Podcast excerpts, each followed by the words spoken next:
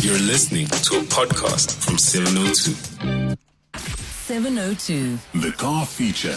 with Nicol Louw. It's time for the car feature. Not only are we talking about why modern cars look so similar, you also get an opportunity to call Nicol, call us and speak to Nicol and ask him any of the technical car questions that you may have for your vehicle. Include as much information as possible 011 883 0702 and the WhatsApp line 072 702 1702.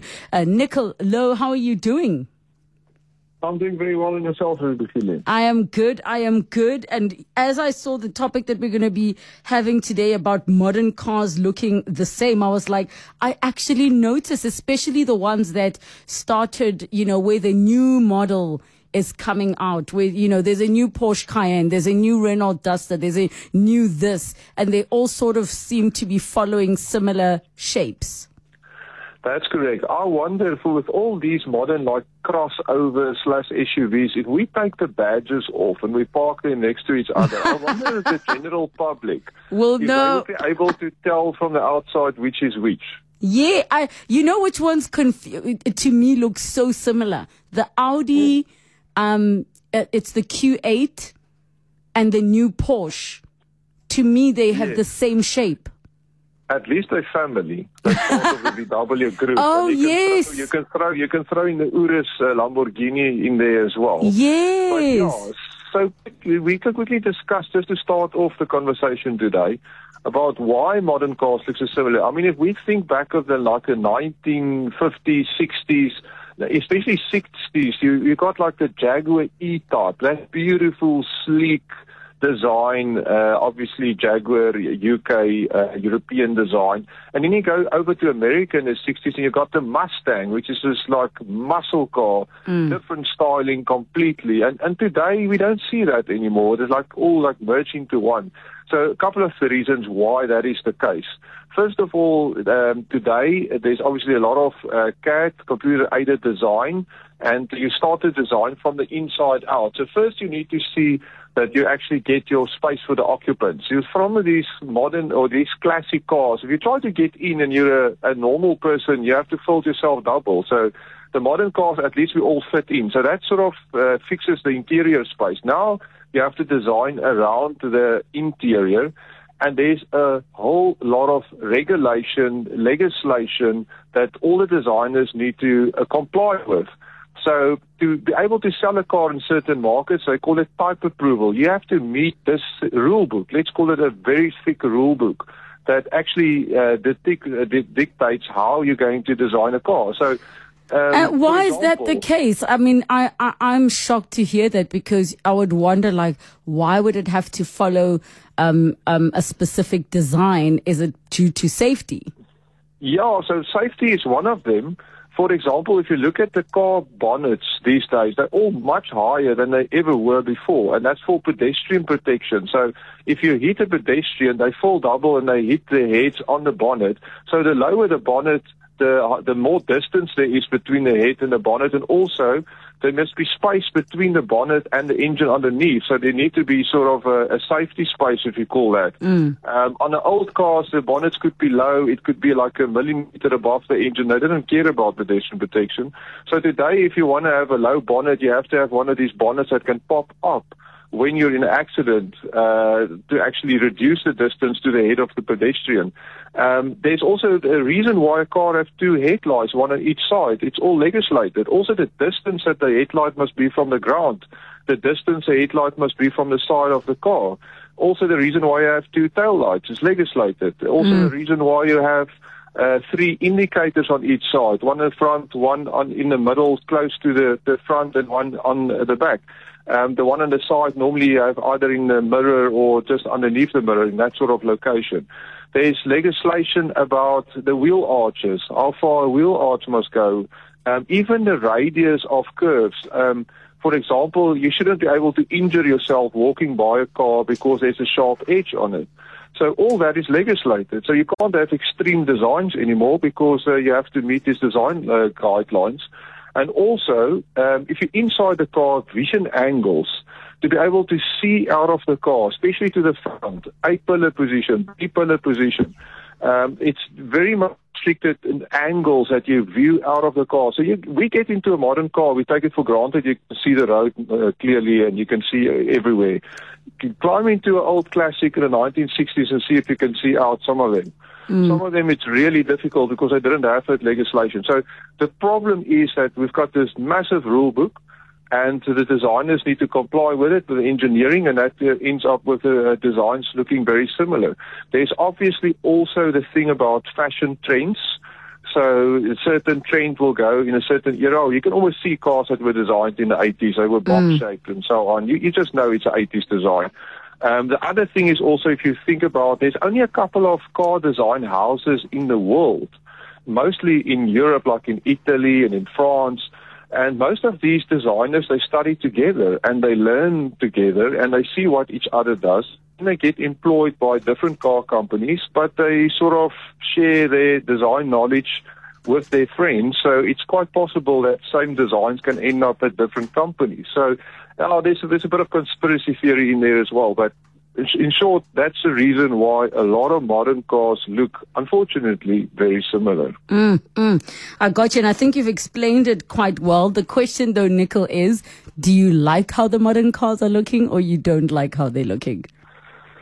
I think, yeah, some of them they, they actually still do a good job in designing, but I think we lack a bit of the flair that we had in the 50s and the 60s when it comes to car design. And I feel for the modern designers that need to stick to this massive rule book.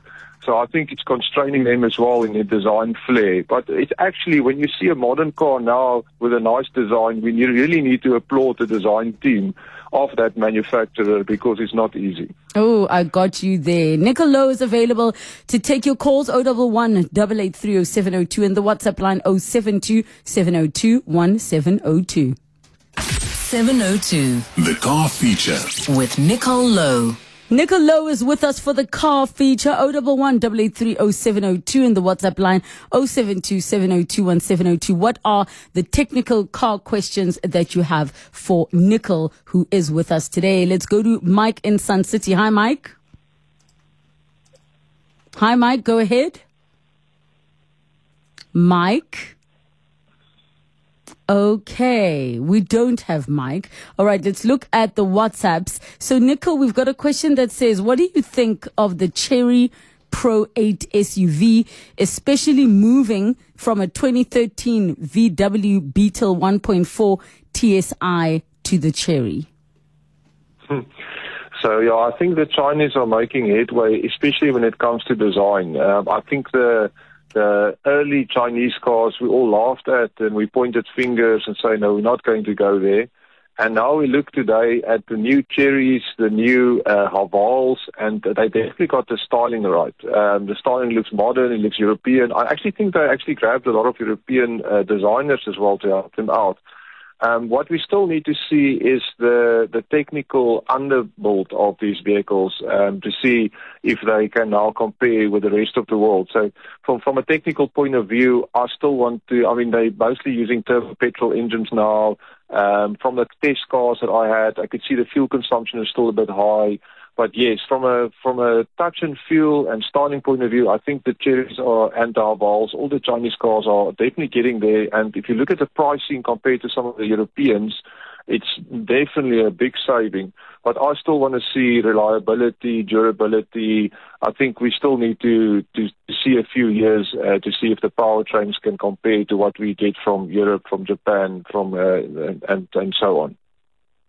All right. Uh, then there's a question that says, Hi, Relebogile, please ask your guest why I was advised, tech guy at the dealership when I sent it for service, not to keep my Toyota Avanza be beyond 45,000 kilometers. Is there a specific reason? Yeah, that sounds interesting. That barely run in.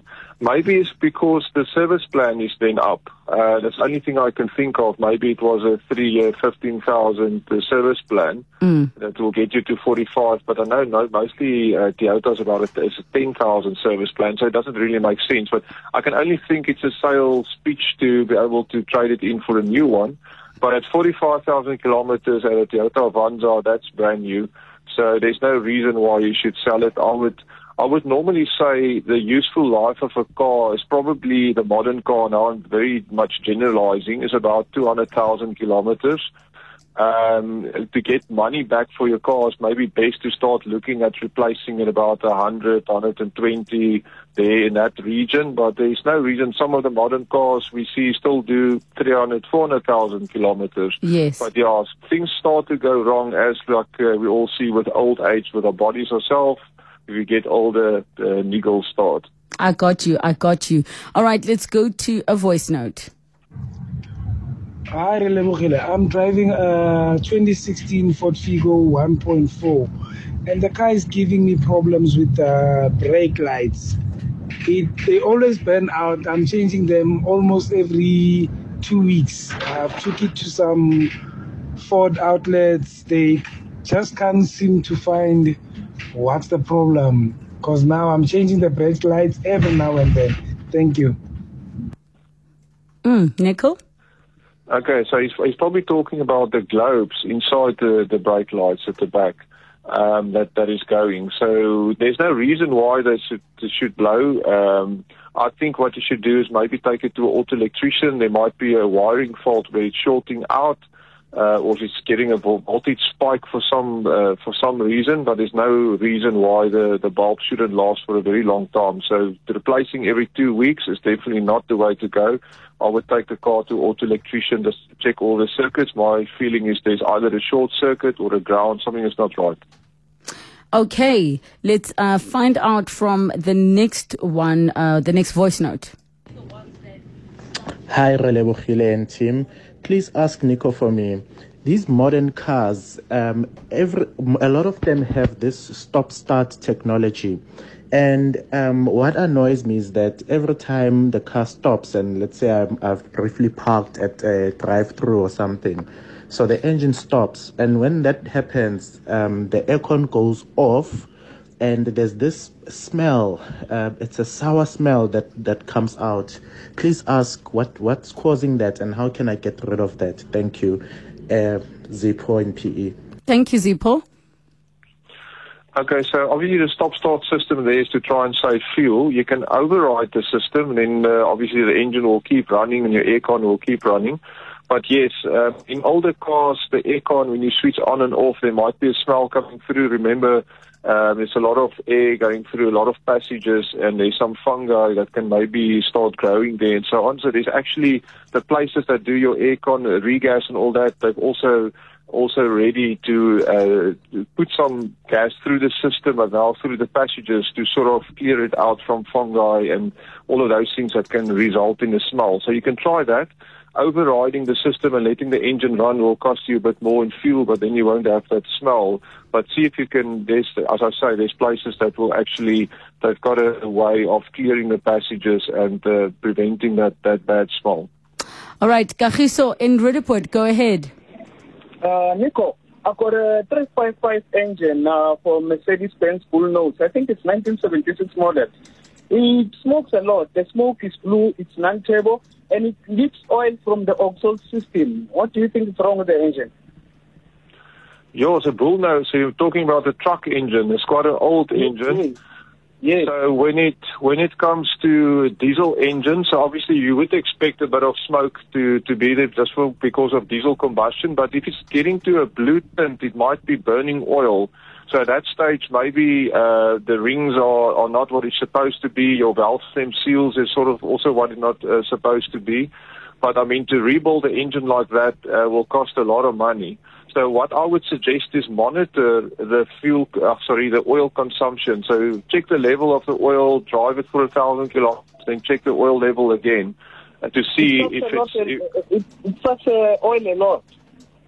Yeah, so then in that sense it is using oil. You say it's also leaking oil Yes, from the valve system, from the valve system, from the exhaust, from the airbox. Ex- uh, from the ex- the exhaust. From the exhaust. From the Oh, exhaust from the pipe. exhaust. Yes. Okay, Yes. why, um, it's a turbo diesel, eh? No, that's it's not a table. It's not No, it's naturally as naturally aspirated. Yes. Okay, so that that that just uh, confirms that uh, definitely the oil is leaking past the the rings, and I think there's a lot of leakage going on in combustion chamber and actually exits the exits the exhaust ports as well. So I think that engine has done a lot of mileage and there's probably a lot of wear on that engine. But as I say, to rebuild will cost a lot of money. Mm. Thank you so much, Kagiso in Roodepoort. Let's go to Cheryl in Fourways. Hi, Cheryl. Hi there. Mm. Uh, Nico, hi. My car is a 2001 Jetta 4, and recently I had a rear crankshaft seal cover replaced in around about March, and it's still leaking oil. And every per, uh, garage I take it to says it's coming from the rear crankshaft seal cover, and yet it was replaced with a brand new one. And the company who did it refuses to look at the car again.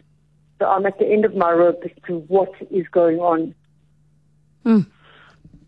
Shame. Um, yeah, when, when they're saying it's leaking from a, a crankshaft uh, cover, I wonder if they're not meaning the crankshaft seal itself, because remember the crankshaft uh, where it exits the engine block and it needs to drive now your transmission to actually drive the wheels. There's a seal that goes around the crankshaft. And that is actually quite a difficult seal to replace, if I remember, on that vehicle as well. So, and just a cover won't help because the, the cover, it is basically a dust cover. It's not a cover to, to stop oil from leaking. It must be a seal that is stopping the oil from leaking. So I, I think maybe you just need to confirm if it's the seal around the, the, the crankshaft and if that seal was changed by the company that's now refusing to touch it um, maybe it's it's a good idea to to maybe speak to the to the head of that company or the service manager or so on. If they don't want to look at it again, maybe the RMI is a way to go, or even the ombudsman. Because if it if they did change that seal and it's still leaking, then I have to look at it again. Unfortunately, then it's a job not well done. But as I say, I don't think it's just a cover. Covers are mostly just for dust. Mm. We're going to have to leave it there. Nicolo, thank you so much.